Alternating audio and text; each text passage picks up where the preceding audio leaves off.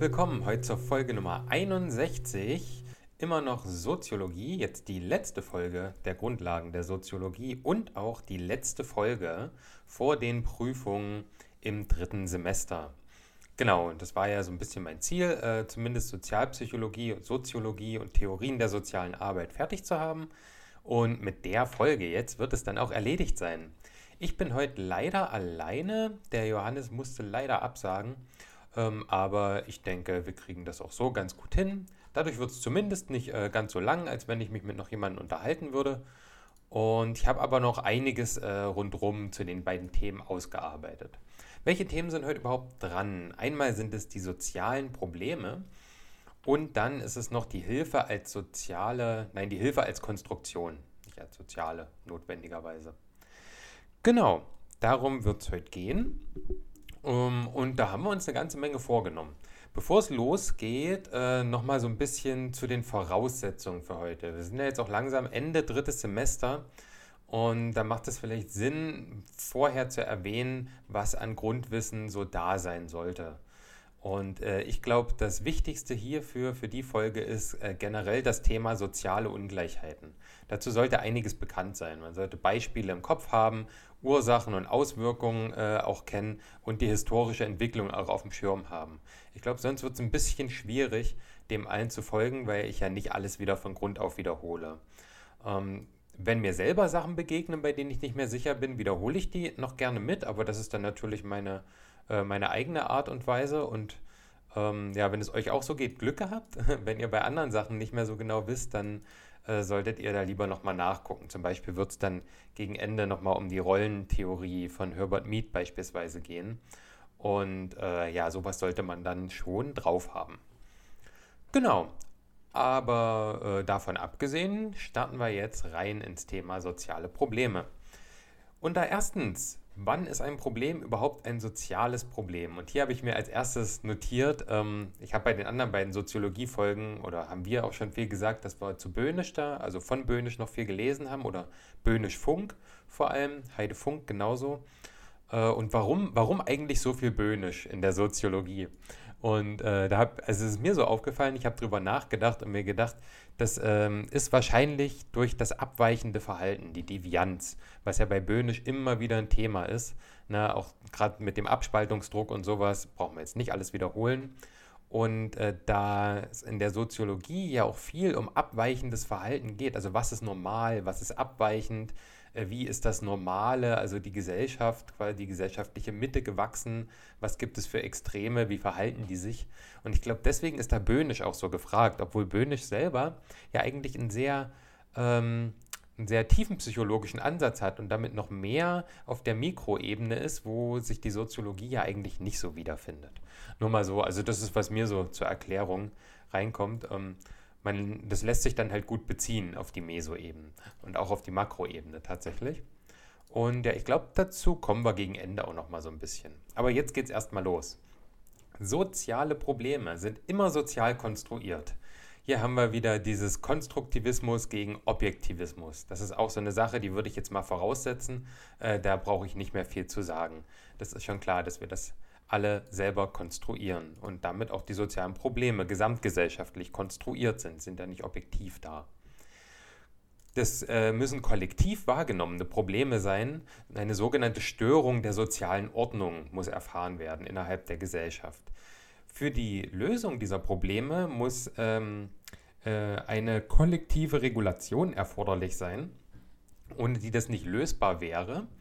Ähm, ja, das sind erstmal so wichtige Punkte, die ein Problem zu einem sozialen Problem machen. Und es ist auch noch abhängig von gesellschaftlichen Rahmenbedingungen. Die beziehen sich meist auf soziale Konflikte äh, oder Schwierigkeiten im Alltagsleben. Äh, werden diese Konflikte immer wieder gesellschaftlich freigesetzt, dann werden sie auch öffentlich registriert. Also es muss schon auch wiederholt oder dauerhaft stattfinden. Und es muss geregelt sein äh, oder auch werden, dass der Sozialstaat interveniert und auf welche Weise er das auch tut so durch spezialisierte Institutionen und Organisationen ähm, muss es zum Beispiel verwaltet und kontrolliert werden. Dann ist das eine Bearbeitung eines sozialen Problems sozusagen. Ähm, jetzt kommen wir mal zu direkt ein paar Beispielen und da habe ich zwei ein bisschen größer ausgearbeitet, auch nach Böhnisch Funk. Ähm, das erste ist Armut. Bei der Armut äh, geht es ziemlich stark in die Richtung durch, den, durch dieses äh, neoliberalistische Paradigma, was wir schon oft genug thematisiert haben, dass dieses so eher eine gefühlte Armut ist. Also so ein, so ein scheinbarer Sozialneid äh, könnte da eine Erklärung sein, dass man quasi sagt, naja gut, uns geht es ja eigentlich ganz gut und nur äh, weil man sich jetzt mit äh, Leuten, denen es richtig gut geht, vergleicht, äh, fühlt man sich dann arm. So, um das so ein bisschen zu bagatellisieren, von wegen so richtige Armut gibt es ja in Deutschland gar nicht, weil wenn man mal woanders hinguckt, dann ist das ja, das ist ja wirkliche Armut. Ja, und das äh, ist natürlich, äh, natürlich sehr gefährlich, so zu argumentieren. Ähm, und Armut ähm, wird dann so eher produktiv bewältigt oder es wird erwartet, dass es produktiv bewältigt wird, anstatt äh, strukturelle Änderungen rein ähm, oder strukturelle Änderungen zu fordern. Und diese produktive Bewältigung von Armut äh, ist natürlich eine sehr geringe bis eine nicht existente Chance.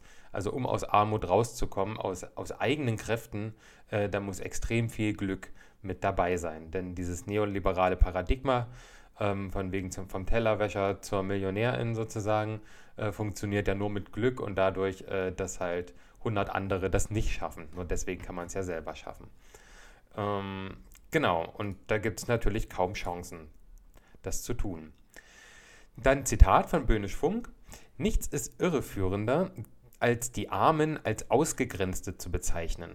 Zwar sind sie von den materiellen Segnungen des modernen Wirtschaftssystems weitgehend ausgeschlossen, aber nicht von diesem System selbst. Vielmehr sind sie seinen Zwängen am meisten ausgeliefert.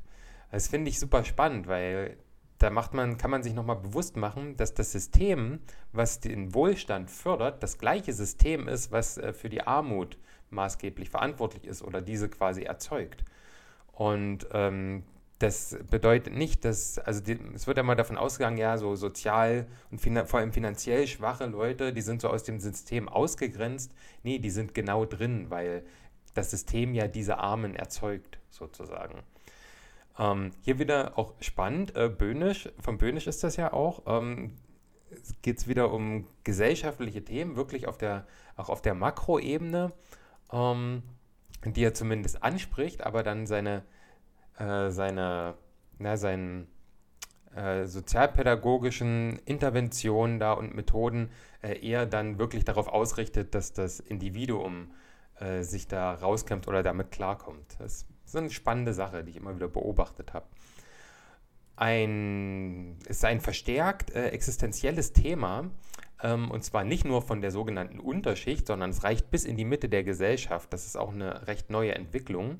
Und deswegen äh, verhilft es natürlich auch, das als soziales Problem zu definieren, weil wir haben ja gerade eben darüber gesprochen, dass das so gesamtgesellschaftlich als Problem ähm, angesehen werden muss und die soziale Ordnung stören muss. Es ist ein Grundproblem des gesellschaftlichen Zusammenhalts, denn ja, auf vielen Ebenen, wenn Reichtum der einen auch immer Armut der anderen bedeutet, ähm, dann ist das natürlich ein großes Spannungsverhältnis.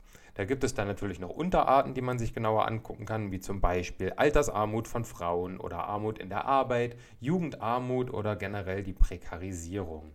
Genau, das auch genau nochmal alles nachzulesen bei Böhnisch Funk, wen es interessiert. Ein anderes Beispiel, was ich ein bisschen intensiver beleuchten möchte, ist Gewalt im sozialen Nahraum, äh, was auch Gewalt im Geschlechterverhältnis beinhaltet. Also diese Kleinfamilie, ähm, die ja, äh, ja relativ neu entstanden ist, das haben wir uns in einer anderen Soziologiefolge ein bisschen näher angeguckt, ähm, bedeutete ja dann so diese Trennung vom öffentlichen und privaten. Familie war dann auf einmal sehr privat. Und das bedeutete eine Nichtintervention in den privaten Bereich. Das wurde dann so als Tabu angesehen, in die private Familie rein zu intervenieren. Aber gleichzeitig dieses Bild der heilen Familie immer nach außen zu geben. Auch wenn äh, innerhalb der Familien, vor allem natürlich dann Frauen, ähm, unsichtbar, aber auch bis sichtbar unterdrückt wurden. Die sind zum Beispiel nach erlebter Gewalt, äh, nachdem sie dann in Hilfestellen waren, äh, auch äh, immer wieder zur Familie zurückgegangen und halt auch zu äh, die Person, also zu dem Mann, der halt dann die Gewalthandlung ihr gegenüber äh, vollführt hat, um halt ihrer Verantwortung der Weiterexistenz der Familie ähm, irgendwie nachzukommen, was auch schon eine ziemlich krasse Belastung ist und krasse Erwartungen, die ja dann auch so in, das, in diese Frauenrolle mit, mit eingeflossen ist. Und die Gewalterfahrung von Frauen ist in Beziehungen nun mal sehr hoch, ganz generell. Frauen haben generell weniger Räume und Möglichkeiten der Anerkennung und Selbstentfaltung. Also, dass äh, Frauen sich äh, so entfalten können, dass sie nicht darauf angewiesen sind, dass Männern ihnen zusprechen, äh, dass sie jetzt Anerkennung verdienen. Äh, dafür müssen halt speziell Räume geschaffen werden. Das ist schon auch gut für eine äh, sozialpädagogische Sicht darauf, denn das kann bedeuten, dass kulturelle und soziale Netzwerke für Frauen geschaffen werden müssen. Auch Kindeswohlgefährdung ist in diesen sozialen Nahräumen natürlich ein Thema. Und da wird von Vernachlässigung der Vernachlässigung gesprochen. Ne? Also die Vernachlässigung des Kindes selbst wird strukturell vernachlässigt und ist halt äh, viel zu sehr noch Privatsache. Und ähm, also noch als ein weiterer Punkt nur in diesem Nahraum. Und die Geschlechterverhältnisse und Konstruktion werden mittlerweile aber natürlich kritisch diskutiert. Äh, das ist natürlich, bekommen wir das alle mit, ähm, die, die Gender-Debatten und auch die Gender-Theorie, ähm, die geht immer mehr rein in die Gesellschaft und äh, heizt da die Debatten an und man sieht, da ist ein Umbruch im Gange auf jeden Fall. Genau, weitere Beispiele für soziale Probleme, auf die ich jetzt nicht näher eingehe, die aber auch danach gelesen werden können, sind Arbeitslosigkeit, Wohnungslosigkeit oder auch die gespaltene Migration. Damit ein Problem also als soziales Problem bezeichnet werden kann, muss es eine kollektiv geteilte Überzeugung geben, dass durch das Auftreten jenes Problems das gesellschaftliche System gefährdet ist. Das ist so ein bisschen dieses Stören der sozialen Ordnung. Beispiel dafür, dass, dieses, dass die Überzeugung erst geben muss. Die Frauenbewegungen in der Geschichte haben ähm, überhaupt erst dazu beigetragen, dass Diskriminierung von Frauen vom privaten in den sozialen Raum äh, geschoben wurden. was heißt geschoben wurden? Sie waren ja schon immer da, aber sie wurden dann erst dort erkannt. Und das hatte dann eine Institutionalisierung politischer Regulierung und Kontrollen zur Folge. Also die Frauenbewegungen haben erst erreicht, dass dieses Problem als soziales Problem gelabelt wurde sozusagen. Und dann kam halt, wir hatten es ja als ein Merkmal, eine kollektive Regulation ist erforderlich ähm, als Definition für ein soziales Problem. Und das haben wir hier jetzt wieder, die Institutionalisierung politischer Regulierung und Kontrollen. Na, sowas wie Strafrecht, Beratungsstellen, Frauenhäuser beispielsweise. Auch ähm, eine andere Sache ist so abweichendes Verhalten, also die Devianz.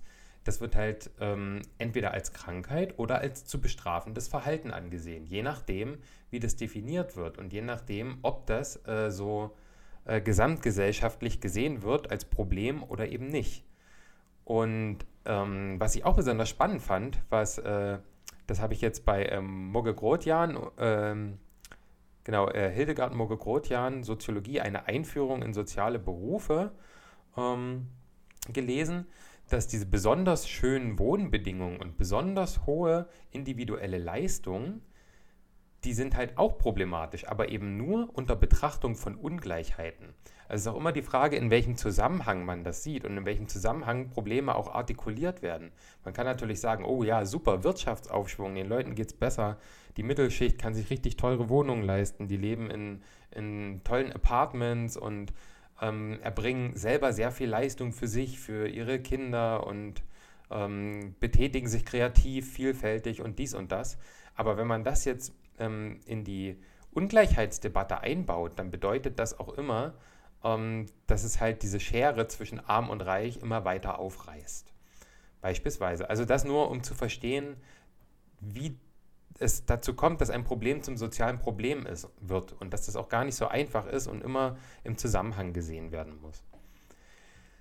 Ähm, was ist noch interessant generell zu sozialen Problemen? Ähm, Herbert Blumer von 1975, äh, ich glaube, da ist er geboren, er hat einen fünfstufigen Ablauf, ähm, wie, wie Probleme zu sozialen Problemen gemacht werden, ähm, mal so eingeführt. Und ich würde es nur die obersten fünf Stichpunkte nennen, ohne das groß zu erklären. Wenn euch das interessiert, könnt ihr das ja gerne nachlesen, auch bei Böhnisch Funk. Ähm, erstens ist das Auftauchen des Phänomens, klar. Das zweite ist die unterschiedliche Einordnung und Bewertung. Ne? Das hatten wir gerade im Vorangegangenen. Dann ist es drittens die öffentliche Anerkennung. Das ist natürlich auch nochmal ähm, die, der nächste Schritt. Ne? Selbst wenn dann einige äh, das als Problem betiteln, heißt das nicht, dass das öffentlich Anerkennung findet. Wie zum Beispiel die strukturelle, der strukturelle äh, Rechtsextremismus innerhalb der Polizei, der ja immer noch viel zu selten gesehen wird, immer noch abgetan wird als äh, Einzelfälle. Ist nur komisch, dass es so wahnsinnig viele Einzelfälle sind und dass auch Netzwerke einfach bekannt sind. Sowas beispielsweise. Viertens ähm, ist dann parlamentarisch-politische Mobilisierung, also dass dann wirklich äh, Sachen dazu entschieden werden, äh, zum Beispiel Gesetze formuliert werden ähm, und äh, da auch wirklich eine, eine, Kraft lostritt, die Veränderung schaffen will. Und fünftens ähm, oh nee, die, die Gesetze, ich weiß nicht, ob die jetzt ins vierte reinfallen, vielleicht auch erst ins fünfte. Denn fünftens ist dann Begründung und Umsetzung in Regulationsform. Das ist dann die Transformation in die Praxis. Ich weiß nicht, ob hier, wo jetzt äh, hier der Herr Blumer die Gesetze reintun würde, ob in das parlamentarisch-politische, weil Transformation in die Praxis ist es ja dann eigentlich erst durch die Exekutive und die gesetzgebende Gewalt ist ja die Legislative, kann man sich wahrscheinlich drum streiten, aber ich denke, ihr habt verstanden, wie das vonstatten geht. Dann gibt es noch drei Arten der Entstehung sozusagen von sozialen Problemen nach Nikolaus Sittler oder Siedler. Ich weiß nicht genau, wie er ausgesprochen wird. Das ist auch ganz einfach. Das ist einerseits die Fehlausstattung, ne? den Menschen fehlt etwas. Äh, dann ist es die Fehlanpassung. Also die Menschen selber können die Leistung nicht vollbringen, sich äh, zum Beispiel zu in, inkludieren, ja, sich, zu, sich quasi in die Gesellschaft einzufügen. Oder es ist eine, eine Folge gestörter Bezüge, also äh, von Randgruppen und ethnischen Minderheiten, zu denen man angehört und dann einfach von vornherein stigmatisiert ist. Das sind so, was äh, Nikolaus Siedler als die drei Ursachen da herausstellt. Genau, dann kommen wir zum zweiten Punkt der sozialen Probleme. Das ist die soziologische Einordnung. Definition als soziale Probleme erfordert halt bestimmte Gruppen und, äh, oder Institutionen, die dauerhaft existieren. Na, sonst verschwindet das Problem mit diesen. Ähm, das verstetigt sich durch äh, die erforderliche Öffentlichkeit, also dass das von bestimmten Gruppen oder Institutionen in die Öffentlichkeit getragen wird. Wir erinnern uns an ähm, Punkt 3 beim Herbert Blumer, die öffentliche Anerkennung, wenn die da ist, ähm, dann geht es richtig los. Das Artikulieren äh, des Problems als soziales Problem, also dass auch irgendjemand mal sagt, das ist ein soziales Problem und das äh, ist jetzt nicht aus dem Text von Böhnisch Funk, das habe ich mir selber gedacht, dass da der Journalismus eine gewaltige Verantwortung hat, gerade in den Nachrichten. Wie da welches Problem wie aufgebauscht oder runtergespielt oder was auch immer wird. Und äh, Definitionen verweisen auf Wissensform und gesellschaftliche Ordnung. Das ist äh, von Foucault. Ähm, Michel Foucault äh, wird vielleicht manchen was sagen, vielen wahrscheinlich nicht. Äh, auch spannend, da gibt es zum Beispiel eine super Soziopod-Folge drüber, nur zu empfehlen. Ja, Definition Wissensform, ähm, also auch die, einfach diese Bildungsungleichheit. Ne? Deswegen meinte ich, äh, Wissen zu Ungleichheiten ist ja richtig gut. Ähm, da kommt halt dann diese, dieses durch das Wissen her und die gesellschaftliche Ordnung ist ja auch hierarchisch aufgebaut auf viele verschiedene Arten und Weisen. Und dadurch entsteht dann Definitionsmacht auf einer Seite. Die heutige Fachberichterstattung ist sehr selektiv, äh, sollen immer so ad hoc wirken, also so schnell wie möglich und ganz unmittelbar und äh, agieren damit halt häufig programmatisch kurzfristig. Und das ist natürlich ein Problem, denn somit ist die Behebung dieser sozialen Probleme sehr kurz gedacht. Und soziale Probleme sind ja meist äh, ja, über langen Zeitraum entstanden und haben eine Ursache viel weiter hinten und die äh, viel größerer Bearbeitung bedarf, die oft gar nicht in den Blick genommen wird. Beispiele. Forschung zu Aktionsprogrammen gegen rechte, gewaltbereite, orientierte Jugendliche. Ähm, das ist ganz spannend, weil ich gestern erst äh, auf einer Präsentation vom Forschungsbericht war, genau darüber. Äh, da wird sich jetzt drüber unterhalten oder ist es ist so eine Anregung zur Reflexion der Jugendarbeit mit rechten Jugendlichen in den 90ern. Da war so dieser akzeptierende Ansatz und die 90er, die als die Baseballschlägerjahre dann in die Geschichte eingegangen sind und wie die soziale Arbeit das vielleicht sogar mit äh, hat. Ähm, genau, das geht jetzt langsam los. Ähm, da, ist, da, da geht einiges los, denke ich, äh, sich damit auseinanderzusetzen, da ja auch gerade in Sachsen äh, das Thema rechte Jugendliche wieder sehr, sehr wichtig ist. Und ähm, genau, und wenn man da zu so einem, naja, zu so einem Defizit und zu so einem, äh, naja, so, so einen negativen Ansatz von wegen weghaben oder die ändern oder so, ähm, wovon man dann so ein bisschen Abstand nehmen sollte, äh, das dann natürlich auch viel längerfristig zu bearbeiten ist, aber eher halt bei der Person, beim Alltag, ähm, ja, im, im Leben der Person, in der Biografie halt einfach anzusetzen ist. Und zweitens zu wenig durch Ressourcen untersetzte Einführung rechtlicher Maßnahmen gegen Kindeswohlgefährdung. Das habe ich hier nochmal drin. Wieso habe ich denn das hier nochmal drin? Das ist eine gute Frage. Ähm, ja, aber äh, hier passt es auf jeden Fall gut, weil ähm, es ja hier darum geht, dass diese Maßnahmen, also wenn dann wird dann interveniert, ne, wenn es soweit ist, wenn es passiert ist sozusagen, ähm, obwohl da natürlich präventiv viel mehr anzusetzen wäre. Äh, ja, da gibt es ja verschiedene Sachen. Ohne dass ich mich jetzt zu irgendwas positionieren will, gäbe es ja sowas wie den Elternführerschein, wo man sich halt erst ähm, gewisse Kompetenzen und Wissen aneignen muss, bevor man ein Kind erziehen darf, was natürlich auch wieder viele Gegenargumente hat und alles klar. Ähm, aber so, um zu verstehen, was damit gemeint ist die äh, Relevanz beteiligter Interessenvertretung ist gestiegen. Also große freie Träger der sozialen Arbeit setzen sich äh, damit auseinander mit diesen sozialen Problemen und deren Bearbeitung. Die Wissenschaftseinrichtungen sind da immer aufmerksamer und bearbeiten und analysieren das viel stärker. Und es gibt immer mehr und immer größere Initiativgruppen. Denkt nur an äh, Fridays for Future zum Beispiel. Eine destruktive, spaltende Form der Nichtwahrnehmung und Bearbeitung von Konflikten ist ein schöner Ausdruck von Böhnisch Funk. Ähm, da geht es darum, diese destruktive, spaltende Form der Nichtwahrnehmung. Nichtwahrnehmung ist wirklich so absichtlich. Ich weiß nicht, also ich würde jetzt mal sagen, damit ist das Absichtliche gemeint, dass Probleme nicht als soziale Probleme anerkannt werden, wie ich vorhin schon ähm, das mit der strukturellen Polizeigewalt äh, rassistischen Polizeigewalt äh, innerhalb der Polizeistrukturen schon angedeutet habe. Äh, das wird äh, überhaupt nicht gern wahrgenommen. Da wurde sogar politisch, natürlich hauptsächlich vom Seehofer, sehr viel dafür getan, dass das nicht als soziales Problem wahrgenommen wird und damit natürlich auch nicht bearbeitet wird. Selbst die Studien, die gemacht werden sollten, wurden abgeblockt und dann von der Polizei selber durchgeführt.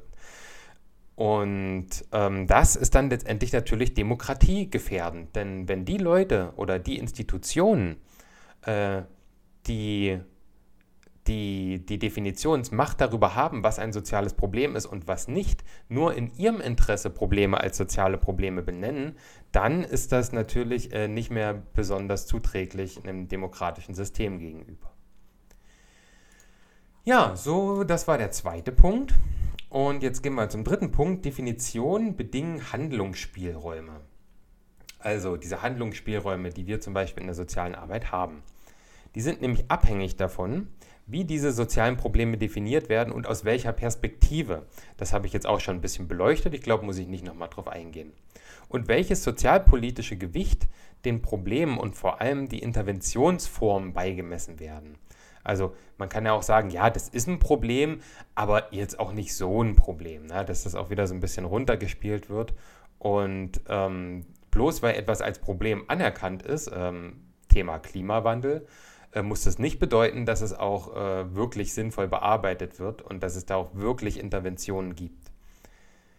Ähm, die Anerkennung sozialer Probleme ähm, wird hier nochmal von Böhnisch Funk thematisiert. Äh, die beeinflusst auch die Situation der Hilfe, den Status der Klientinnen und den Rahmen der sich entwickelnden Interaktionen. Also, das, äh, deswegen ist das so wichtig für uns aus dieser Begleitwissenschaft ähm, Soziologie, das zu wissen, wie das mit den sozialen Problemen funktioniert. Denn die schränken unsere Handlung ein, die bestimmen unseren Handlungsspielraum. Wenn Armut nicht als soziales Problem angesehen wird, dann ähm, brauchen wir auch nicht damit arbeiten, äh, dass irgendwie großflächig sowas wie ein Existenzminimum angehoben wird. Oder wenn ähm, die äh, fehlende Schulbildung von jungen Erwachsenen, die ja auch äh, äh immer weiter steigt, wenn das äh, nicht als soziales Problem anerkannt wird, dann brauchen wir auch keine, ähm, naja, so äh, alternative Schulformen und sowas äh, bearbeiten oder da mit der Schulsozialpädagogik äh, da irgendwie versuchen, was aufzugreifen. Und äh, denn unsere Aufträge werden ja auch äh, im Sinne des Doppelmandats immer formuliert. Äh, von, ja, man kann schon sagen, von oben herab. Und von oben herab äh, werden halt dann entweder Probleme als soziale Probleme angesehen oder eben nicht. Und ja, dadurch kommt dann die Verantwortung der Regulierung. Na, wir haben dieses Doppelmandat und die Praxis der sozialen Arbeit und der Sozialpädagogik sind halt ständig in diesem Spannungsverhältnis. Na. Wir sehen, unsere KlientInnen arbeiten mit denen und die haben oft ganz viele Probleme, äh, die nicht als soziale Probleme anerkannt sind. Und da kommt dann das Trippelmandat ins Spiel. Aber das äh, kommt dann unter dem nächsten Punkt, wenn es dann im nächsten Thema die Hilfe als Konstruktion geht. Ähm, jetzt gab es in dem einen Text äh, von Mogge Grotjan noch äh, so einige, einige Ansätze, so Deviant-Theorien quasi. Und da habe ich mal eine rausgesucht und die ein bisschen mehr erklärt. Und das ist das Labeling Approach. Was heißt Labeling? Das ist einfach Etikettierung und ich glaube, jetzt wird den meisten, die das nicht kennen, schon klar, worum es hier geht. Ähm, das ist halt wieder eine Sache der Definitionsmacht.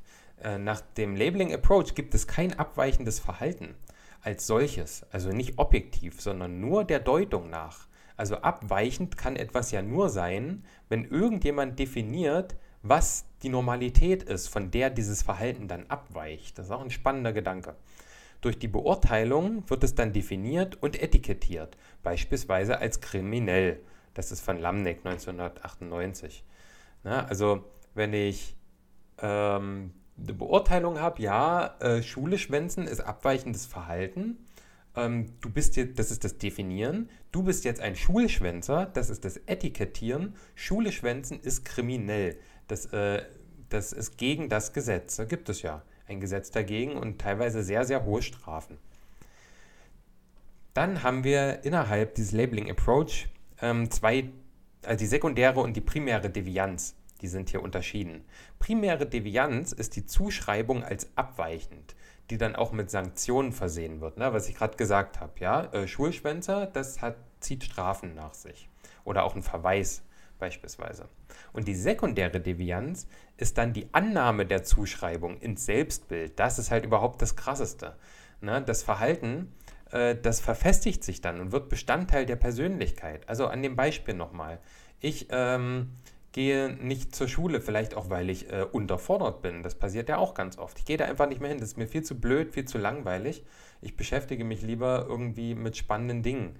Und ähm, dann bekomme ich diese, diese Zuschreibung als abweichend, als Schulschwänzer oder Schulschwänzerin.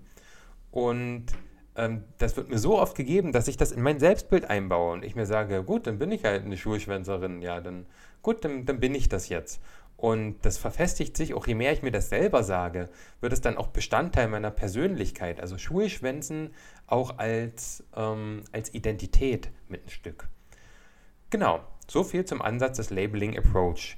Äh, da gibt es noch viel mehr Theorien, wer das auch bei Morge Grotjan nachlesen will. Achso, diese ganzen Texte, von denen ich gerade rede, die sind uns natürlich äh, in unserem Ilias unter Soziologie alle zur Verfügung gestellt und zur Vertiefung da. Oder was heißt Vertiefung?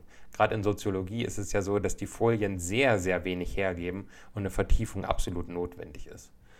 Genau, und das ähm, war jetzt so aus so einer Vertiefung. Ja, damit haben wir das Thema soziale Probleme abgeschlossen und ich würde jetzt weitergehen zum letzten Thema in soziologischen Grundlagen. Und das ist die Hilfe als Konstruktion. Ja, die Überschrift ist schon, sagt schon so viel, finde ich. Ähm, na, also Hilfe als Konstruktion, das ist ja nichts Objektives. Na, auch so Hilfebedürftigkeit ist erstmal nichts Objektives, sondern wird auch immer definiert. Aber äh, gehen wir doch mal geordnet rein. Das wird jetzt nämlich nochmal ein bisschen anspruchsvoller. Unter Punkt 1, Hilfe im Kontext des Inter in Integrationsparadigmas. Ja, das ähm, ich gehe erstmal ein bisschen auf Luhmann ein und dann gucken wir uns an, wie das gemeint ist mit dieser Integration und das Integrationsparadigma. Was ist das eigentlich? Ja, da habe ich mich an ähm, oder es stand mit auf den Folien, äh, wer mehr dazu lesen will, empfehlen sich die Formen des Helfens von Niklas Luhmann. Und da habe ich geguckt, ob ich da vielleicht irgendwie mal eine Videozusammenfassung oder sowas finde und bin auf kein Video gestoßen, aber auf eine tolle Seite, äh, uniturm.de. Da kann man sich mit seinen Hochschuldaten anmelden und dann äh, laden da StudentInnen äh, sämtliche Bearbeitungen, Arbeiten einfach hoch, Zusammenfassungen oder äh, Ausarbeitungen. Genau, und da habe ich tatsächlich eine Ausarbeitung von äh, Kasselanerinnen gefunden. Das heißt, der Zusammenfassung Luhmann, Form des Helfens im Wandel gesellschaftlicher Bedingungen, soziologische Aufklärung 2 von 2005, Seiten 167 bis 186. Und ja, genau, und aus dieser Zusammenfassung habe ich eine nochmal filtrierte Zusammenfassung gemacht und die stelle ich euch jetzt mal vor. Es wird in drei Punkte gegliedert. Erstens Bedarfsausgleich als Problem. Zweitens Funktionswandel im Laufe der gesellschaftlichen Entwicklung. Und drittens der Ausfall gesamtgesellschaftlicher Regulierung. Wie ist das jetzt zu verstehen? Erstens Bedarfsausgleich als Problem. Nach Luhmann ist Hilfe gleich Befriedigung der Bedürfnisse eines anderen Menschen. Als helfen kann verstanden werden, wenn erwartetes Verhalten aufgenommen wird und angemessen erwiderbar ist. Also die Hilfe ist dann, also helfen ist dann helfen, wenn diese erbrachte Hilfe auch erwartet worden ist, also ein grundsätzlich erwartbares Verhalten ist. Also wenn ich stürze, dann kann ich erwarten, dass mir jemand aufhilft. Ähm, das wäre dann eine Hilfe. Ähm, also so erkläre ich mir das jetzt. Ja, die Beispiele, wenn ich jetzt was dazu sage, die denke ich mir alle selber aus. Ich weiß nicht, ob das hundertprozentig hinhaut. Und wenn ich jetzt sage, ähm, ich sehe zum Beispiel eine Mutter, die ihr Kind in einem Kinderwagen schiebt und das Kind schreit die ganze Zeit und die Mutter, weiß ich nicht, ähm, telefoniert oder ignoriert einfach und schiebt weiter und ich gehe mal hin hier, Entschuldigung, ähm, aber äh, ihr Kind schreit, ich glaube, das ist nicht so gut, äh, wenn das nicht erfährt, äh, dass das irgendwie eine, eine, Reaktion in der Umwelt verursacht, wegen Frustrationstoleranz und so. Und äh, ja, das ist natürlich auch äh, übergriffig und muss nicht unbedingt als Hilfe angesehen werden. Das ist nicht unbedingt erwartbar von der Mutter, dass da jemand kommt und mir hilft quasi, wie ich mein Kind erziehe, auch wenn es natürlich als Hilfe gemeint ist. Aber das äh, ist nach Luhmann äh, so äh, erstmal definiert. Und dieses angemessen erwiderbar auch, also dass die Hilfe irgendwie erwiderbar ist. Dass ich zum Beispiel dann, ja, du hast mir aufgeholfen, als ich mit dem Fahrrad gestürzt bin, dann lade ich dich mal zum Bier in der Kneipe ein oder so. Irgendwie sowas. Hilfe muss verfügbar sein und erwartet werden. So, ne? Nochmal. Und ähm, in unserer heutigen Gesellschaft bedeutet das, mehr Menschen haben mehr Bedürfnisse und dadurch entstehen mehr Koordinationsprobleme. Warum ist das wichtig? Also Hilfe wollen wir uns ja angucken, soziologisch, also innerhalb der Gesellschaft. Und natürlich ist es relativ simpel, wenn man so ein paar Leute hat, sich gegenseitig hilft. Aber je mehr das werden, umso mehr muss koordiniert werden.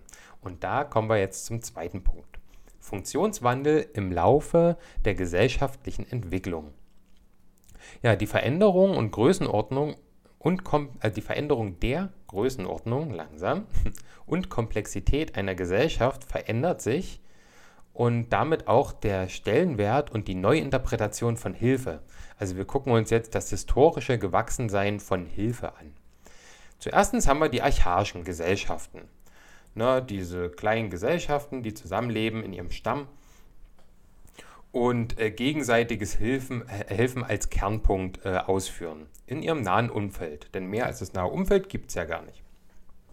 Da gibt es Hilfe ohne formale Voraussetzungen. Man macht das einfach und ähm, es gibt gar keine Verbindlichkeit dann. Es gibt so ein, so ein also die Verbindlichkeit der Dankbarkeit gibt. So, ich bedanke mich für Hilfe, das ist selbstverständlich, aber es ist nicht irgendwie, dass ich irgendwem was schuld bin oder sowas.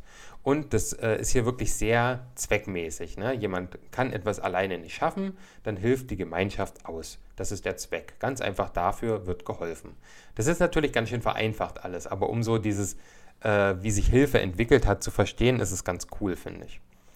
Dann kommen die hochkultivierten Gesellschaften. Na, die haben dann schon so eine Ausdifferenzierung, auch so diese Kennzeichnung durch eine Herrschaft, auch eine Schichtendifferenzierung gibt es schon und auch Individualität ist schon ein Stichpunkt. Das gegenseitige Helfen wird hier seltener.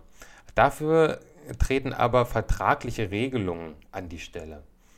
Und ähm, die vertraglichen Regelungen bedeuten, dass wenn irgendwie wer etwas haben will, dass man einen Vertrag eingeht, beispielsweise einen Kaufvertrag. Du möchtest eine Medizin haben, dann musst du die bezahlen, beispielsweise. Das ist ein Vertrag. Und ähm, helfen wird hier auch als moralisch und kulturell betrachtet. Das dient nämlich zum Erhalt der höheren Schichten, beispielsweise diese ritterliche Ehre, na, dass man, keine Ahnung, Menschen auf jeden Fall hilft, die hilfebedürftig aussehen, das gehört zur ritterlichen Ehre und das sorgt dafür, dass diese Schicht, das, das Bild dieser Schicht erhalten wird und man auch selber dieser Schicht zugerechnet wird. Ähm, es gibt auch diese Entpflichtung vom, vom äh, Helfen. Ne? Es ist nicht mehr dieses Sollen, also bei den archaischen Gesellschaften gab es zwar keine Verbindlichkeit als, als erwiderten Gefallen dann, aber es gibt schon dieses, ja, wenn jemand Hilfe braucht, dann hilft man sich. Und das ist jetzt aber vom Sollen zu so einem Können gegangen. Und dadurch, dass es ein Können ist, ist es auch wieder ein Stück weit äh, so, ein, so ein Statussymbol, das dann auch zu tun, weil man hat ja Zeit und Ressourcen, das zu tun. Und deswegen ist das für obere Schichten jetzt eher angesehen. Und damit war Hilfe eine öffentliche Angelegenheit in vielen Punkten. Und als drittes kommen wir jetzt zu den modernen Gesellschaften, na, die jetzt brauchen wir jetzt, glaube ich, nicht nochmal wiederholen, wie super komplex unsere Gesellschaft ausdifferenziert ist. Und da ist ähm, die Bildung organisierter Sozialsysteme, die aufs Helfen spezialisiert sind, äh, sehr charakteristisch. Das gab es vorher so nicht. Die Hilfe ist hier jetzt wieder eine erwartete Leistung. Also man geht schon in die Welt und weiß, dass einem geholfen wird. Man hat ganz viele Sicherheiten. Zum Beispiel ähm, die, das natürlich meiner Meinung nach zu niedrige, aber Existenzminimum, das finanzielle, das steht erstmal allen Menschen zu, die sich äh, den, den Mitwirkungspflichten des Jobcenters unterordnen beispielsweise. Jetzt mal so ganz grob gesagt, für die meisten Menschen. Das kann man einfach erwarten und damit wachsen wir auch auf, dass wir sowas erwarten.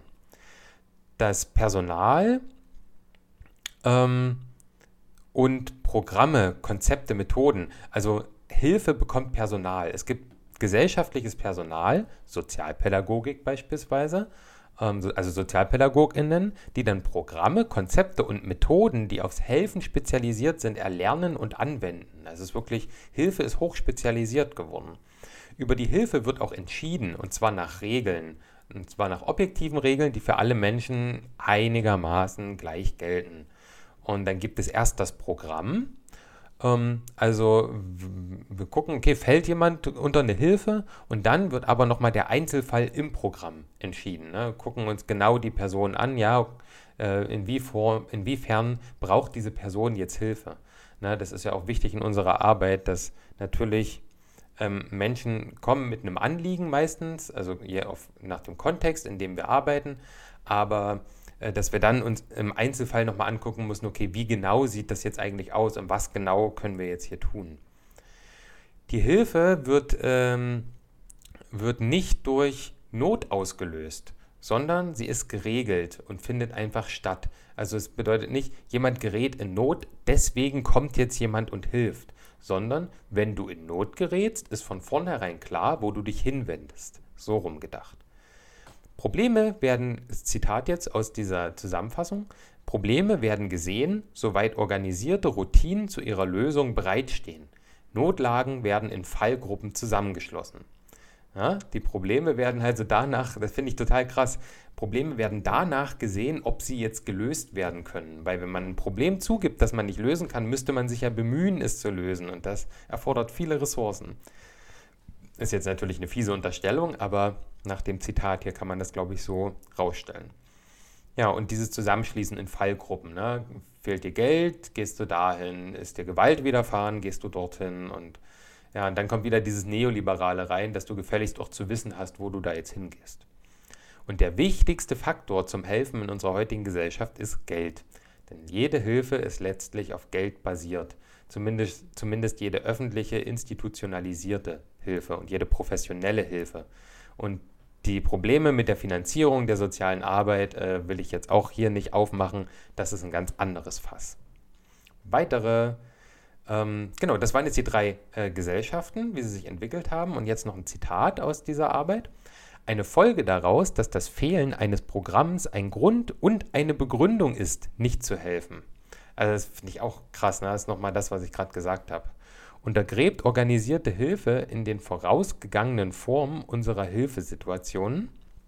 Also als Frage, ne, auch jetzt zum Weiterdenken finde ich, also nochmal langsam, untergräbt organisierte Hilfe, also das, was wir beispielsweise leisten, in den vorausgegangenen Formen unsere Hilfssituationen.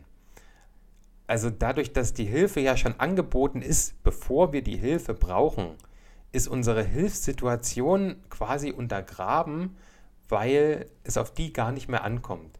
Es geht darum, dass wir unsere Hilfsbedürftigkeit in die bestehenden Hilfesysteme einkategorisieren können und nicht danach, was wir individuell wirklich für ein Problem haben. Noch eine Frage zum Weiterdenken. Wie effektiv kann Hilfe und Nächstenliebe außerhalb von Organisationen und Professionalisierung sein? Das will ich auch einfach mal so als Frage stehen lassen. Die Gefahr liegt darin, dass nicht jede Art von Notlage organisatorisch zu steuern ist.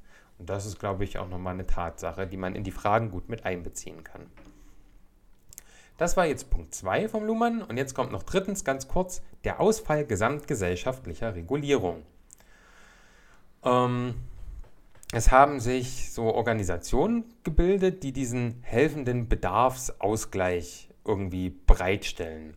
Und ähm, da, wo das halt ausfällt, äh, existiert diese archaische Hilfeform tatsächlich noch. Also dieses von ganz vom Anfang, wenn jemand Hilfe braucht, dann wird halt geholfen. Das ist auch klar. Das, ähm, das passiert noch. Und innerhalb der Weltgesellschaft, da ja alles jetzt so weltoffen ist, dass die ganze Welt miteinander vernetzt ist, ähm, haben wir das Problem des Helfens, welches als Problem der Verteilung angesehen werden kann. Ähm, angenommen, wir haben eine Menge X an Hilfe insgesamt auf der Welt zur Verfügung und die Menge Y an Hilfebedürftigkeit ist aber viel höher als diese Menge X, dann müssen wir verteilen, aussuchen, Prioritäten setzen. Und das hatten wir auch letztens in einem Vertiefungs- und Reflexionsseminar, ähm, dass wir viel damit konfrontiert sein werden, Prioritäten zu setzen, Hilfen anzunehmen, äh, also Hilfen zu, zu äh, gewährleisten oder abzulehnen. Ja, so viel zum Luhmann. ähm, ja, haben wir uns das erstmal angeguckt, wie das mit dem Helfen überhaupt alles so weit gekommen ist. Aber es geht ja hier hauptsächlich um den Kontext des Inter Integrationsparadigmas. Das ist nämlich dann heute in der modernen Gesellschaft zu finden. Ähm, was ist also dieses heutige sozialstaatliche Verständnis von sozialer Hilfe? Es hat ein hohes gesellschaftliches Interesse, denn es geht um gesellschaftliche Integration. Die Gesellschaft will, dass Menschen, die in ihr Leben sich gesellschaftlich integrieren. Und das ist dann maßgeblich für die Wahrung des gesellschaftlichen Friedens da. Dafür wird quasi diese Integration auch gefordert und gefördert. Was ist hier in diesem, also das ist dieses Integrationsparadigma. Was ist innerhalb dieses Paradigmas die Rolle der sozialen Pädagogik, Sozialpädagogik oder sozialen Arbeit? Sie übernimmt stellvertretend für den Staat Inklusionsaufgaben.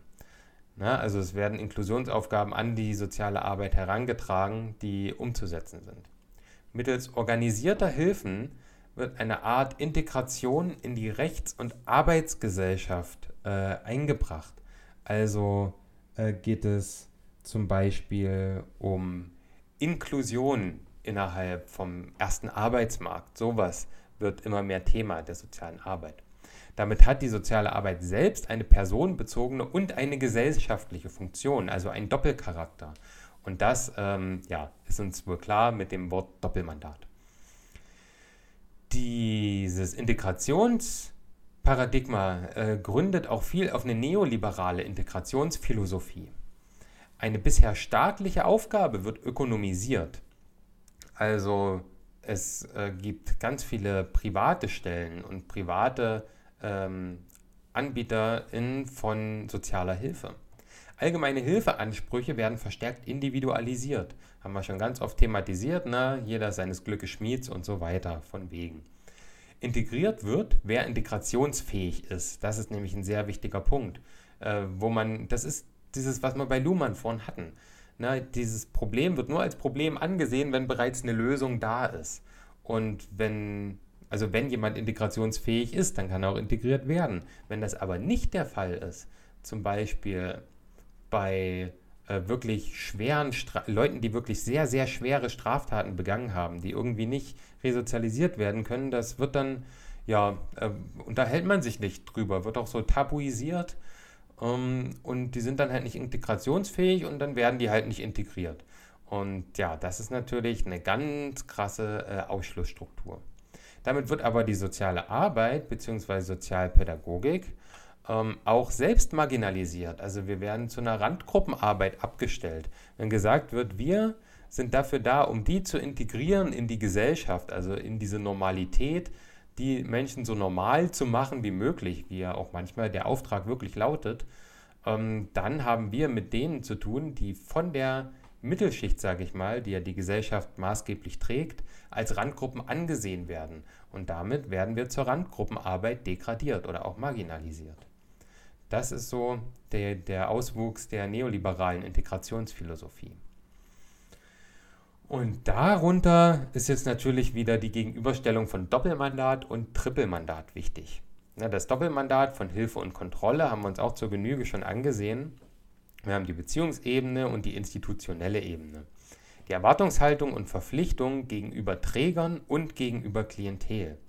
Die Professionalität und die professionelle Haltung werden hier natürlich immer wichtiger. Und da geht es dann auch langsam rein ins Trippelmandat, wo dann wirklich auch die Ethik äh, wieder eine Rolle spielt. Auch das braucht man nicht nochmal alles aufwühlen jetzt. Menschenrechte, Menschenwürde nur als Stichworte. Äh, soziale Arbeit als Menschenrechtsprofession ist uns auch bekannt. Ähm, und äh, im Trippelmandat selber wird dann natürlich einerseits wieder dieses wissenschaftliche Wissen und andererseits dieser ethische Ethikkodex gefordert, diese advokatorische Ethik, also anwaltschaftlich für das Klientel. Ja, als Menschenrechtsprofession und das muss natürlich in eine Haltung übergehen. Das darf nicht nur auf dem Papier sein, was vermutlich überhaupt das Wichtigste an der ganzen Sache ist. Das war eine ganze Menge zum Integrationsparadigma. Also nochmal ganz kurz vielleicht, wenn das jetzt ein bisschen untergegangen ist. Das Integrationsparadigma bedeutet, dass soziale Hilfe dafür da ist, dass die Menschen, die nicht in der Gesellschaft integriert sind, dass diese integriert werden, um den gesellschaftlichen Frieden zu wahren. Zweiter Punkt hier drunter. Hilfebeziehung als soziale Kontrolle. Ja, soziale Kontrolle kann man umschreiben als Sozialisation von Normalität, ne, also diese Normalität der Gesellschaft, die wir erleben und erlernen durch Sozialisation. Und ähm, als Definition richtig für soziale Kontrolle kann man sagen, ist ein biografischer Prozess, bei dem das Individuum unter anderem, und zwar interaktiv, ein Selbstkonzept von Normalität entwickelt. Das heißt, also selbst eine Vorstellung von Normalität und Abweichung entwickelt. Innerhalb dieser alltäglichen Vergesellschaftung natürlich. Wir machen das natürlich selbst, indem wir das entwickeln, dieses Konzept. Was ist normal, was ist abweichend? Aber es ist ja maßgeblich durch die Sozialisation, durch die alltägliche Vergesellschaftung mitgesteuert. Na, unsere Gesellschaft, vor allen Dingen schon die Familie, in der wir aufwachsen, zeigt uns, was ist normal und was nicht. Das, was wir jeden Tag sehen, ist normal. Das, was wir nie sehen, ist eher abweichend.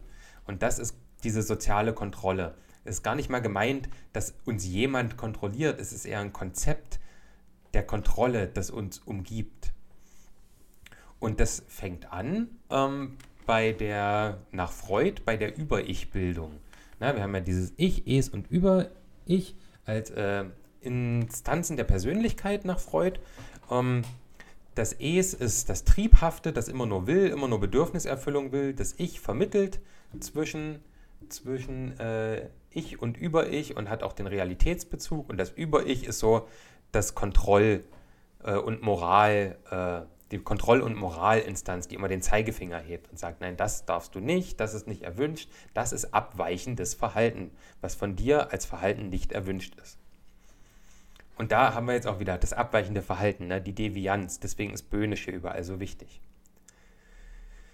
Damit ist soziale Kontrolle nicht einfach institutionelles Herrschaftsmittel, beziehungsweise nicht nur, sondern wird auch vor allem immer wieder durch Individuen selbst vorgenommen. Das ist uns auch klar. Ne? Wir können selber darüber reflektieren, ob wir etwas als normal oder abweichend empfinden. Damit gibt es eine Wechselwirkung zwischen Individual- und Gesellschaftsebene.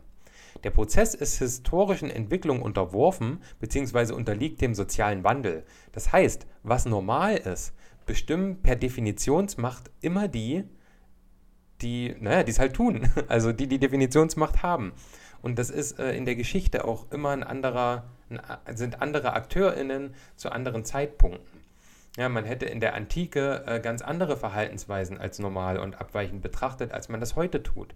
Deswegen sollten wir nicht damit rangehen, dass es heute äh, die Normalität irgendwie eine objektive Normalität ist. Also Normalität ist eh ein komischer Begriff, finde ich, aber äh, ja, davon mal abgesehen. Auch, dass Geschichte immer von den SiegerInnen geschrieben wird, oder man kann wirklich sagen, männlich die Sieger von den Siegern einfach geschrieben wird, ist auch ganz klare Definitionsmacht. Ne? Da funktioniert es so in der Geschichte. Und bei der Hilfe äh, ist das dann letztendlich genauso. Und äh, hier in der sozialen Kontrolle natürlich nochmal viel krasser. Ne? Wer die Herrschaft hat, ähm, der äh, oder die kann dann halt maßgeblich ähm, bestimmen, welche Kräfte der sozialen Kontrolle auf die Bevölkerung wirken. Äh, wenn wir uns da zum Beispiel, ja, das ist jetzt auch wieder sehr klischeehaft, aber zum Beispiel Russland ansehen, wo sehr viele Menschen ähm, einfach sehr propagandalastige Informationen über beispielsweise Putin oder generell die Regierung bekommen, ähm, dann ist das ja auch eine, eine soziale Kontrolle davon, dass zum Beispiel Nationalismus da so voll wichtig ist und sowas und das Abweichende davon eher als Schwäche gesehen wird. Also so würde ich es mir jetzt erklären. Dann der nächste Punkt unter der sozialen Kontrolle als äh, nicht nur institutionelles Herrschaftsmittel ist, dass von der Kontrollmacht des Staates es eher übergeht in so eine Kultur der Kontrolle. Und das bedeutet, dass keine Regeln oder Sanktionen unbedingt notwendig sind, sondern diese Normalkontexte in den gesellschaftlichen Diskursen. Das ist wieder nach Michel Foucault, von, ähm, was ich vorhin schon mal erwähnt hatte. Ne? Also diese Normalkontexte, die umgeben uns ja einfach dadurch, dass sie äh, getragen werden von der Gesellschaft und in den Diskursen auch ganz klar herauskommt, was ist erwünscht, was ist abweichend. Und das Kontrollinteresse liegt hier ähm, im Mittelpunkt äh, und natürlich in der Mittelschicht oder in den Mittelschichten, die muss man ja jetzt äh, auch nochmal differenzieren, würde ich denken. Ähm, und die Mittelschicht, wie die lebt, äh, gibt ja an, was quasi die Normalität ausmacht. Und da geht es jetzt aber eher in die Richtung, dass die Mittelschicht zunehmend äh, vom Abstieg bedroht ist aus der Mittelschicht. Äh, sie können sich also gar nicht mehr leisten, diese Reintegration zu bieten, die bisher geboten wurde. Ne? Dieses, ähm, naja, dieses schon sozialpädagogische einfach, dass man dann ähm, individuelle Programme ins Leben ruft, Menschen dabei unterstützt, äh, Empowerment irgendwie begünstigt. Mm, denn das ist, äh, wurde eher so von der Mittelschicht gewährt, als es der richtig gut ging. Und da jetzt aber diese Prekarisierung bis in die Mittelschicht hineinreicht und die Mittelschicht selbst vom Abstieg bedroht ist, ist äh, der Wille da nach einer eher möglichst frühzeitigen Erkennung und Neutralisierung gesellschaftlicher Risiken und Bedrohung der sozialen Ordnung. Also es soll wieder viel härter eingeschritten werden. Sicherheit und Kontrolle. Na, wir kennen es von CDU beispielsweise als äh, immer wieder zur Wahl ähm, ähm, ausgerufene äh, wichtige Punkte. Ne, die Sicherheit, die Kontrolle, äh, Kameras überall und sowas. Ähm, das wird wieder viel wichtiger, denn die Menschen in der Mittelschicht haben selber wieder Angst. Und ähm, genau, vorhin hatte ich tatsächlich äh, mit, mit Johannes genau darüber geschrieben. Und da ging es auch darum, ob man das nochmal irgendwie vielleicht einfacher zusammenkriegt. Und ich würde das einfach mal vorlesen, was ich geschrieben habe, weil ich fand das ziemlich gut. Ähm, und nochmal so ganz äh, niedrigschwellig runtergebrochen. Erst war so, du bist arm, äh, nicht mein Problem, Hauptsache ich bekomme keine Probleme und ich muss dich nicht sehen. Dieses Abschotten, ne? die Mittelschicht, die wohnt im oberen Stadtviertel und dann ist gut. Dann ging es, also historisch, dann dahin, du bist arm, na, dann bekommst du Hilfe, um deinen eigenen Weg wieder in die Gesellschaft zu finden. Das Integrationsparadigma, weil uns geht es echt gut und wir haben keine Ängste, da können wir auch mal ein bisschen gönnerhaft sein und unser Gewissen befriedigen, indem wir da so richtig umfangreiche Hilfen anbieten. Und jetzt ist es mittlerweile zu, du bist arm. Naja, also irgendwie geht es uns gar nicht mehr so gut. Und jetzt müssen wir erstmal selber gucken, weil jeder ist ja seines Glückes Schmieds und so weiter. Und da muss man ein bisschen ranklotzen jetzt. Und du auch. Und ähm, Zuckerbrotzeiten sind jetzt vorbei. Und jetzt mach mal was. Genau, also von so keiner Unterstützung zu guter Unterstützung zu Sanktion und Strafe als in Anführungszeichen Unterstützung ja, ich hoffe, das, diese kleine Geschichte äh, hat es nochmal ein bisschen besser herausgestellt. Denn ja, diese existenziellen Absicherungen fehlen jetzt. Äh, und dadurch ist diese allgemeine Norm der Selbstoptimierung, ist wieder der Neoliberalismus, ne? Selbstoptimierung ständig. Wir müssen gesünder und leistungsfähiger und effizienter und am besten äh, irgendwie unsere Zeit den ganzen Tag tracken. Wie lange brauchen wir, wofür? Und wir nehmen uns eine Stunde und 20 Minuten für Freizeit am Tag und dies und das, dass das alles perfekt optimiert wird, um halt nicht äh, diesen Abstieg, nicht unter die Gefahr dieses Abstieges zu kommen. Und äh, die historische Entwicklung ist so von der äußeren zur inneren Kontrolle gelangt. Ne? Am Anfang wurde so von außen geholfen, mm, das ja auch dann großflächig einfach äh, unterstützt wurde und dann auch ja gerade am Anfang äh, weniger das darauf ging, dass die Menschen sich selbst befreien, sondern einfach dann irgendwie Mittel bekommen und das von außen alles drauf war, dann eher so mit den Menschen gearbeitet und äh, Selbstbefähigung und sowas. Und zur inneren Kontrolle, das ist jetzt wirklich dieses neoliberale, äh, du bist selber für alles verantwortlich, wir haben ja alle tendenziell die gleichen Chancen und so weiter, Märchen. Ja, und das natürlich diese historische Entwicklung von äußerer zu innerer Kontrolle natürlich bis auf den Nationalsozialismus, äh, der ist dann natürlich nochmal besonders zu betrachten oder einfach rauszulassen, je nachdem, welche Schwerpunkte man jetzt setzt. Und drittens, jetzt der letzte Punkt, äh, Hilfe als Profession. Da geht es jetzt auch nochmal ein bisschen intensiver rein, denn wir haben ambivalente Strukturen sozialer Hilfe. Und hier ist jetzt der Appell unter dem Punkt, würde ich sagen, ist massive, andauernde, regelmäßige Reflexion und die wir alle leisten müssen, völlig egal, ob wir jetzt wie wir erst im Studium sind, im dritten Semester oder äh, ob wir vielleicht schon 10 oder 20 Jahre im Feld arbeiten. Vielleicht ist es da sogar noch wichtiger. Und ja, der, unter, unter dem Punkt kann man jetzt diesen ganzen Punkt so betrachten. Diese ambivalenten Strukturen, die äh, zerreißen uns natürlich immer so ein bisschen. Deswegen müssen wir das gut reflektieren. Wir haben einmal Empathie versus professionelle Distanz. Wir haben Alltagsbezogenheit mit alltagsübergreifenden Sichten. Ja, also einmal im Alltag und einmal über den Alltag hinaus. Und ähm, durch diese, durch diese äh, Ambivalenzen, achso, es gehört noch dazu Definitions- und Handlungsmacht versus Empowerment. Das haben wir uns zuvor alles angeguckt. Und das geht alles so ein bisschen zu dem Vorurteil, soziale Arbeit sei so eine Semi-Profession, weil da ist ja nicht so ganz immer irgendwie dazwischen. Aber gerade das ist ja das Professionelle, was uns abverlangt wird. Genau da äh, den Mittelweg zu finden. Oder was heißt den Mittelweg? Manchmal auch die eine Seite, wenn es denn erforderlich ist. Und diese Gleichheit, die man dann so annimmt zwischen uns und unseren AdressatInnen oder KlientInnen, wollen wir möglichst auf einer Augenhöhe sein. Die ist ethisch sehr gut begründbar. Aber was dabei nicht aus dem Blick geraten darf, ist die strukturelle Ungleichheit, die trotzdem immer existent ist. Dürfen uns nicht einreden, weil wir jemandem das Gefühl geben, auf Augenhöhe zu sein, haben wir sämtliche Barrieren und Ungleichheiten zwischen uns abgewendet. Denn das geht nicht. Das ist auf gar keinen Fall der Fall. Und da ist eine reflexive Auseinandersetzung mit unseren Privilegien äußerst wichtig.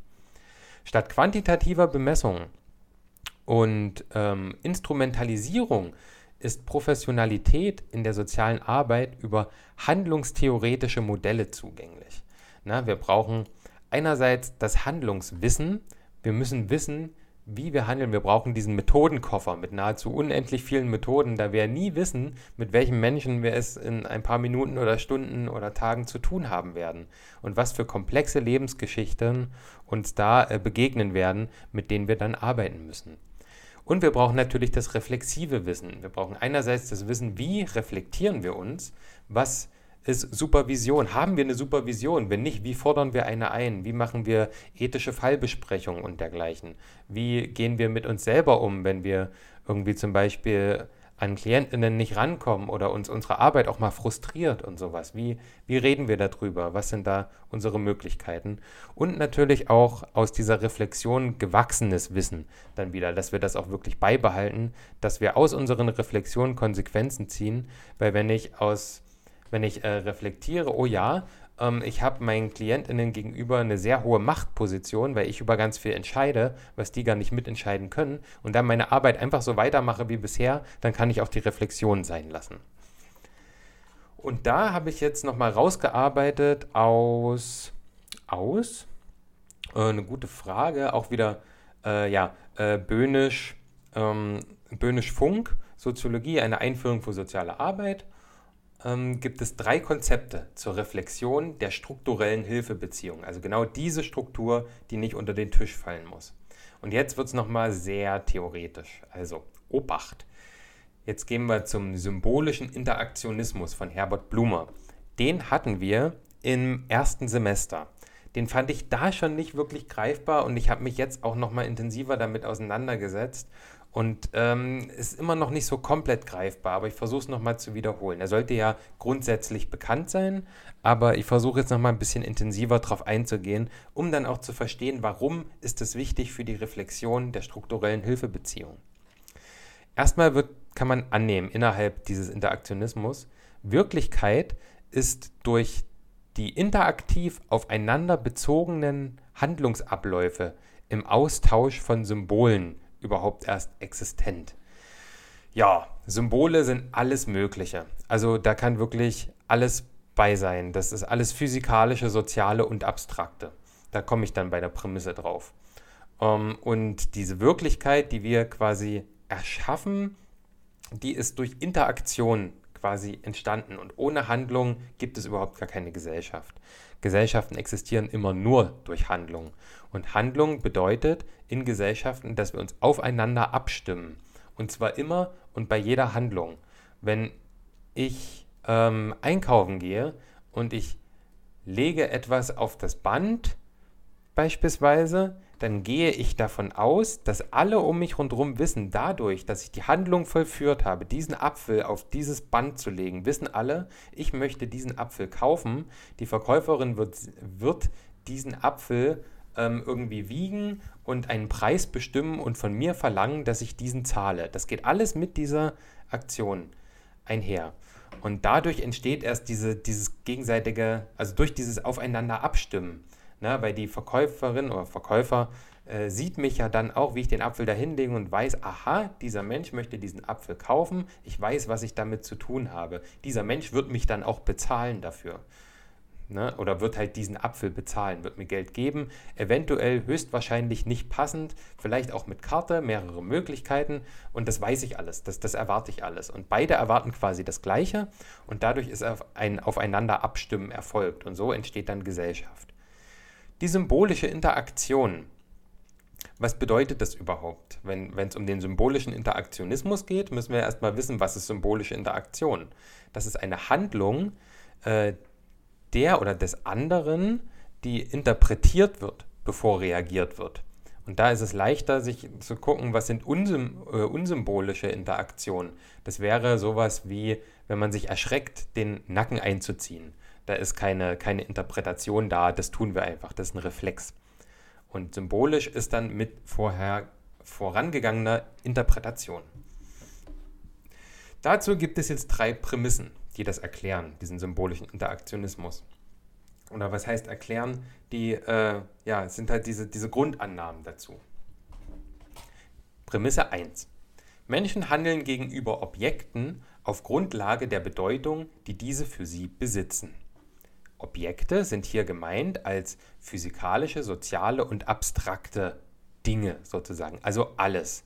Ne? Physikalische sind äh, ein Fahrrad oder ein Fernseher, soziale sind äh, ja, Freundinnen, äh, Arbeitgeberinnen, sowas und abstrakte sind so Werte, Normen, Gedanken, also wirklich alles, was es gibt.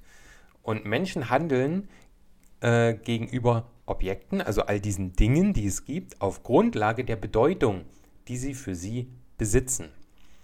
Also, wenn ich ein etwas schneiden will, also ich habe das äh, aus, aus einem YouTube-Video, ähm, was ich dann auch verlinke, ähm, wenn ich zum Beispiel ein Messer nehme oder wenn ich etwas schneiden möchte, dann nehme ich ein Messer. Ich nehme dieses Messer, weil ich damit etwas schneiden will. Das ist für mich die Bedeutung, die dieses Objekt hat. Und deswegen benutze ich es auch immer auf Grundlage dieser Bedeutung und nicht ohne. Also es braucht immer die Bedeutung. Oder wenn ich äh, zu meiner Flasche Wasser greife, dann greife ich dazu, weil ich weiß, dass das Trinken meinen Durst stillen wird. Die zweite Prämisse. Die Bedeutung dieser Objekte, also dieser, all dieser Dinge, leitet sich aus der sozialen Interaktion ab, die man mit seinen Mitmenschen eingeht oder sie erwächst aus ihr. Zum Beispiel gehen wir in Interaktion über Objekte, auch wenn wir die noch gar nicht kennen. Ne, beispielsweise vor. Was könnte ein Objekt sein, was man, was man nicht kennt? Beispielsweise, man weiß nicht, wie, wie eine Bohrmaschine funktioniert. Man weiß einfach nicht, was man damit macht, kann ja sein. Und dann, ähm, dann sieht man, wie jemand anders damit umgeht und dann bekommt dieses Objekt eine Bedeutung. Oder auch ähm, die, wenn man jetzt abstrakt reingeht, ähm, sowas wie eine professionelle Haltung wäre ja so eine abstrakte Idee. Na, und wenn ich da nichts mit anfangen kann, dann muss ich mich damit beschäftigen, was andere meinen, was das ist, um überhaupt erst dazu zu kommen, was dieses Objekt für eine Bedeutung für mich hat. Ähm, genau. Und ich kann mich aber auch selber damit beschäftigen, also aus mir selber dann eine, eine Bedeutung umformen sozusagen. Aber da geht es jetzt eher in Richtung dritte Prämisse, nämlich die Prämisse, dass die Bedeutung in einem interpre interpretativen Prozess, den die Person an ihrer Auseinandersetzung mit den ihr begegnenden Dingen benutzt, gehandhabt und abgeändert werden. Super furchtbarer Satz. Es geht quasi darin, dass ich ähm, ja, interpretiere, ne, das ist ja die erste Prämisse quasi. Ich interpretiere diese, diese Grundlagen, ähm, weil das ja eine Bedeutung für mich haben muss. Dann wird sich damit auseinandergesetzt, so äh, in Interaktion. Und anhand dieser Interaktion, wenn ich erlebe, wie damit umgegangen wird, was es für Bedeutung verliehen bekommt, behalte ich entweder meine Bedeutung bei oder modifiziere sie. Also das ist quasi die dritte Prämisse, dass ich dann anhand der ersten beiden Prämissen modifiziere oder beibehalte. Das ist alles jetzt nicht so einfach gewesen und ich glaube, es reicht auch zu, wenn man das oberflächlich versteht. Also, dass ähm, die Wirklichkeit dadurch entsteht, wie wir ähm, miteinander kommunizieren, sozusagen unsere Handlung aufeinander abstimmen wir den Sachen Bedeutung geben. Diese Bedeutung entsteht vor allem aus der sozialen Interaktion und äh, wenn wir diese soziale Interaktion mit den Bedeutungen erleben, dann modifizieren wir oder behalten die Bedeutung bei, die wir vorher hatten. Und das passiert mit uns und mit unseren KlientInnen. Und das ist sehr wichtig, denn das Auftreten der allgemeinen anderen in der eigenen Identität ähm, ist Voraussetzung für die Kommunikation. Also, das Auftreten allgemein anderen, da geht es nicht um eine Person, sondern generell, was so andere ausmacht im Gegensatz zu mir, äh, die muss ich in die eigene Identität übernehmen, weil sonst habe ich ja nichts außer mich und ich ohne irgendjemand anders, äh, es wird schwierig. Und das ist dann überhaupt erst die Voraussetzung für Kommunikation, dass ich quasi Empathie habe, dass ich mich in andere hineinversetze. Und da gehen wir dann davon aus, beispielsweise, dass wenn wir von was reden, dass wir vom Gleichen reden. Wenn ich etwas erzähle, dann jemandem, dann gehe ich davon aus, dass dieser jemand genau das versteht, was ich auch gesagt habe. Und das geht nur, weil wir in Aushandlungsprozessen in der Gesellschaft, zum Beispiel über das, wie Sprache sich entwickelt hat, ähm, uns darauf geeinigt haben, dass es dieselbe Bedeutung hat. Was natürlich auch wieder seine Grenzen hat, wie zum Beispiel beim Begriff äh, Liebe oder bei Begriffen wie gut oder schlecht wo es dann ganz schwierig wird, wo ich mir nicht mehr sicher sein kann, ob ich äh, über etwas rede und mein Gegenüber auch das Gleiche versteht, was ich damit ausdrücken möchte. Die Bedeutung, die ich dem verleihe. Und dann könnten wir über Liebe reden und ich habe da eine, einfach eine Bedeutung von und ein anderer Mensch hat dann eine andere Bedeutung von erwidert was, was vielleicht gar nicht darauf passt. Das irritiert mich irgendwie. Wir haben diese soziale Interaktion über die Bedeutung des Objektes Liebe und ähm, dann kann es sein, okay, Liebe kann ja vielleicht noch viel mehr sein als das, was ich mir gedacht habe. Dann modifiziere ich das. Das ist jetzt ein eigenes Beispiel. Ich weiß nicht, ob das wirklich so stimmt, aber ich würde mir das so herleiten. Das bedeutet, was jetzt das Wichtige ist, was wir daraus ziehen, der hierarchische Hilfeprozess ist durch asymmetrische Interaktionsstrukturen gekennzeichnet. Asymmetrische, Hilfe, äh, asymmetrische Interaktionsstrukturen, na, die sind nicht gleichgewichtet zwischen mir und Klientin oder Adressatin. Und dieser Hilfeprozess ist damit hierarchisch vom Helfenden, von uns zu unserem Klientel nach unten sozusagen. Adressatinnen haben die wirklich die gleiche Vorstellung von Hilfe wie wir? Wir können Hilfe anbieten, aber verstehen die das als Hilfe, die Menschen, denen geholfen werden soll? Wir haben die Definitionsmacht über Wörter, Begriffe wie Hilfe, Problem, Ungleichheit. Wir definieren letztendlich, was davon wir annehmen als Problem oder als Ungleichheit oder eben nicht. Und das müssen wir uns immer wieder vergegenwärtigen und reflektieren. Und dann kommt es dazu, dass wir daraus ziehen können, dass wir eine Verständigung gegenseitiger Interpretation brauchen. Ähm, wir müssen quasi mit unseren Klientinnen in einer Beziehungsarbeit darüber reden, wie wir die Dinge verstehen, auch eine nicht nur eine Augenhöhe innerhalb der Kommunikation, sondern eine Augenhöhe des Gegenstands der Kommunikation als solches auch haben. Und das hat natürlich auch wieder seine Grenzen, denn wir arbeiten ja in Einrichtungen oder unter Trägern, die ein Profil haben. Und durch dieses Profil ist ja teilweise vordefiniert, was wir als Hilfe, was als Problem und was als Ungleichheit definieren und was nicht. Und das ist an sich schon ein Problem. Und das ist Macht. Das ist eine Macht, die sich den KlientInnen unterwerfen müssen, wenn sie in unsere Einrichtungen kommen und Hilfe brauchen. Und man könnte jetzt sagen, na gut, dann reicht ja, dass ich weiß, ähm, ich habe einfach mehr Macht, wenn, wenn es darum geht, äh, dass ich definiere, ob dein Problem ein Problem ist oder nicht. Das könnte man so sehen, nur wir haben uns ja auch schon darüber unterhalten, was der Unterschied zwischen Beruf und Profession ist. Ein Beruf ist dann eher so dieses Methodenwissen, dieses It Works äh, nach Staub Bernasconi.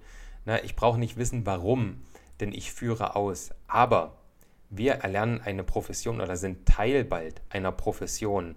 Daher sollten wir wissen, wie sich das alles herleitet, wie auch die wissenschaftlichen Bezüge dazu sind und wie auch diese, äh, diese Handlungen oder auch diese Handlungsleitlinien dann letztendlich entstanden sind, um die nachvollziehen zu können und um die auch teilweise natürlich, äh, wenn wir das so empfinden und auch belegen können, zu kritisieren denn das entwickelt sich ja alles weiter. Das war das erste Konzept zur Reflexion der strukturellen Hilfebeziehung, das interaktionstheoretische Paradigma.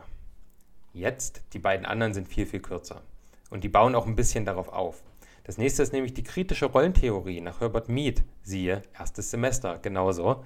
Ähm, und da nur ein paar Begriffe, weil ich das aus dem ersten Semester jetzt nicht alles wiederholen werde. Role-Making und Role-Taking sind ja Sachen, die reflektiert werden sollten. Die Rollendistanz, um über die eigene Rolle reflektieren zu können.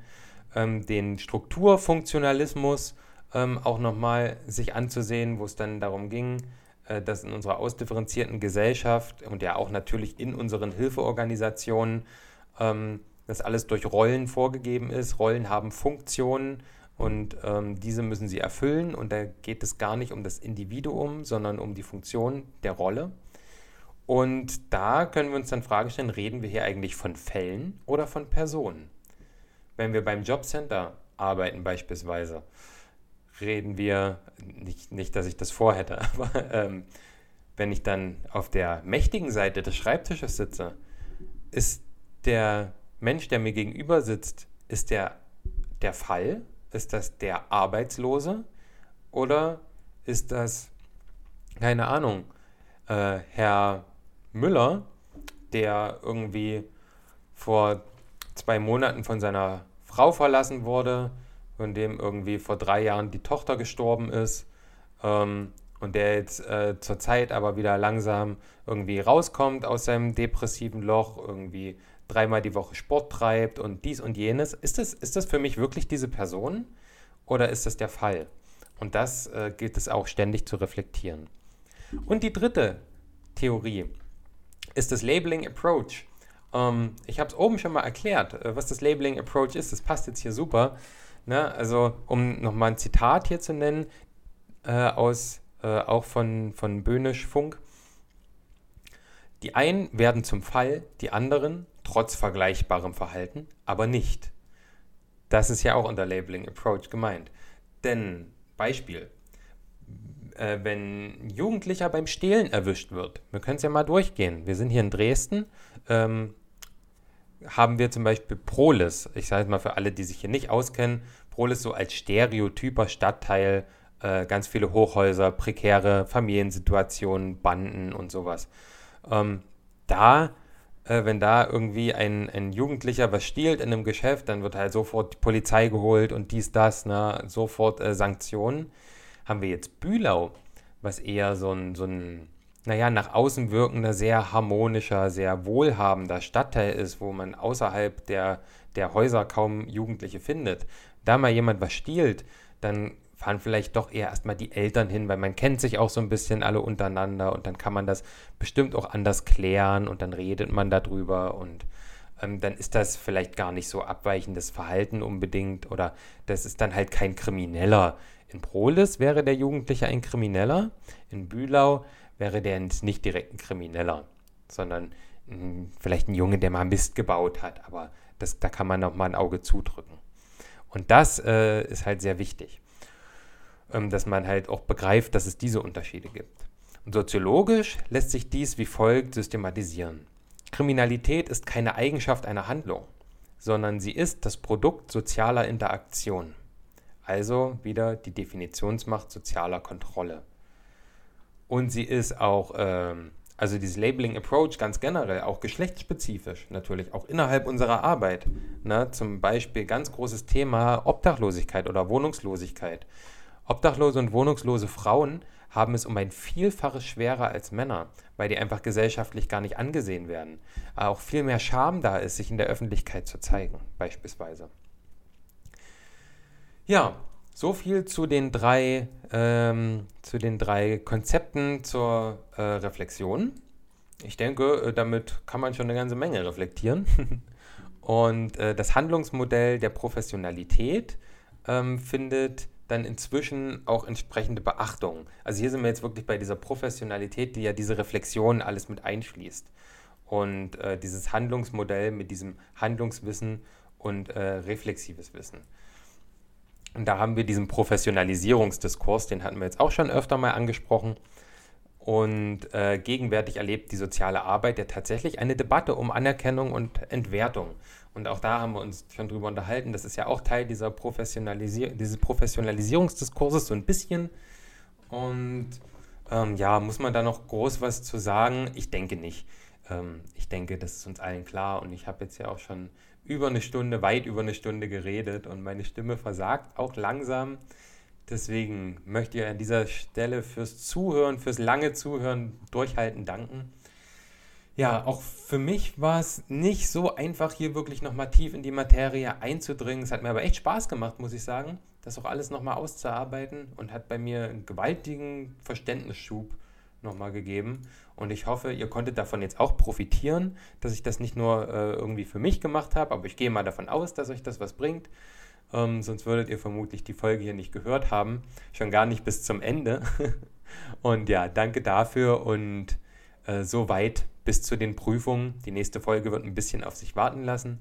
Vielleicht noch kurz zu den Plänen. Also was so meine Wunschvorstellung wäre. Ich kann schon mal sagen, ähm, Sozialrecht äh, und Verwaltungsrecht werden wir nicht in Fülle wie alle anderen Module behandeln können. Dazu fehlen einfach die Leute, die gerade den Kopf und Zeit und Lust dazu haben. Äh, und ich selber kann das gerade nicht leisten.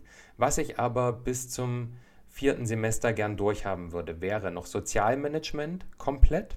Also da auch wirklich auf alles eingehen, dann nochmal ein paar Folgen zu machen und dann zu Sozialrecht und zu Verwaltungsrecht jeweils eine Folge. die vielleicht mit ein paar mehr Leuten, wenn wir sie zusammenkriegen und auch ein bisschen länger geht, wo wir einfach mal über alles sprechen, was in dem jeweiligen Modul über das Jahr alles so dran war, mal so durchgehen, die ganzen Rechtsbereiche, das ganze SGB, mal ein bisschen ins BGB gucken, vielleicht so ein bisschen was rausstellen, woran wir uns noch erinnern oder was wir besonders interessant, spannend oder auch schwierig fanden und äh, dass wir da vielleicht nochmal äh, uns eher so drüber unterhalten. Denn ja, alle, die das, äh, die, die Module mitgemacht haben, wissen, dass das gewaltige Brocken sind und dass das so aufzuarbeiten dass es für Podcast-Folgen gestückelt dann auch relativ vollständig wäre, könnt ihr euch vorstellen, was das für ein gewaltiger Batzen an Arbeit wäre. Und den kann ich leider nicht leisten in diesem Semester. Vielleicht kommt sowas ja irgendwann später als Nachtrag, vielleicht auch von, von äh, anderen ähm, Semestern, vielleicht gar nicht nur von uns, vielleicht sogar von einer ganz anderen Hochschule, man weiß es nicht. Aber ich glaube nicht, dass wir das leisten werden ähm, jetzt in naher Zukunft. Genau, soweit zu den Plänen. Und ich begebe mich jetzt, die, jetzt ist der 26. am 2. Nee, am 1. haben wir die erste Prüfung. Äh, ich begebe mich jetzt in die intensive Prüfungsvorbereitung. Das wird mal Zeit. Und ähm, genau, ich wünsche euch allen noch einen schönen Tag und äh, bis zum nächsten Mal. Macht's gut. Tschüss. Abends bin ich vor dem Hauptbahnhof mit Richard verabredet. Zufällig trifft er einen orientierungslosen jungen Mann, der geistig behindert ist. Er ist aus einem Heim abgehauen. Wir kümmern uns um ihn und bringen ihn zur Bahnpolizei. Rein, bitte.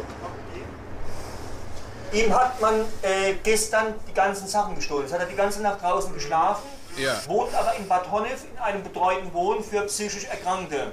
Ne? Und ist ja völlig verloren, er kommt nicht einmal alleine zurück. Dann müssen wir mal gucken, was wir da machen. So, ich habe da mal nachgeguckt. Also von unserer Seite können wir da nichts machen. Aber Sie könnten, wenn Sie Zeit haben, den Herrn mal gerne zur Bahnhofsmission begleiten. 22 Uhr. Die Bahnhofsmission eine Einrichtung der katholischen Kirche. Eigentlich soll sie 24 Stunden an allen Tagen im Jahr Hilfe bieten. Eigentlich. Jetzt um die Uhrzeit? Der Tag hat 24 Stunden. Deswegen verstehe ich das nicht. Ich habe ihn ja gestern schon gesehen, wie er da oben turnte. Was sollen wir denn jetzt machen? Ich sag ja, wenn er sich tagsüber nicht an die nötigen Stellen wendet, dann können wir auch nichts machen. Aber er kann doch so nicht draußen bleiben. Ich meine, wir können ihn mit auf Platte nehmen, weil wir einfach... Nee, nee, nee, die Verantwortung können wir nicht übernehmen. Der erfriert uns.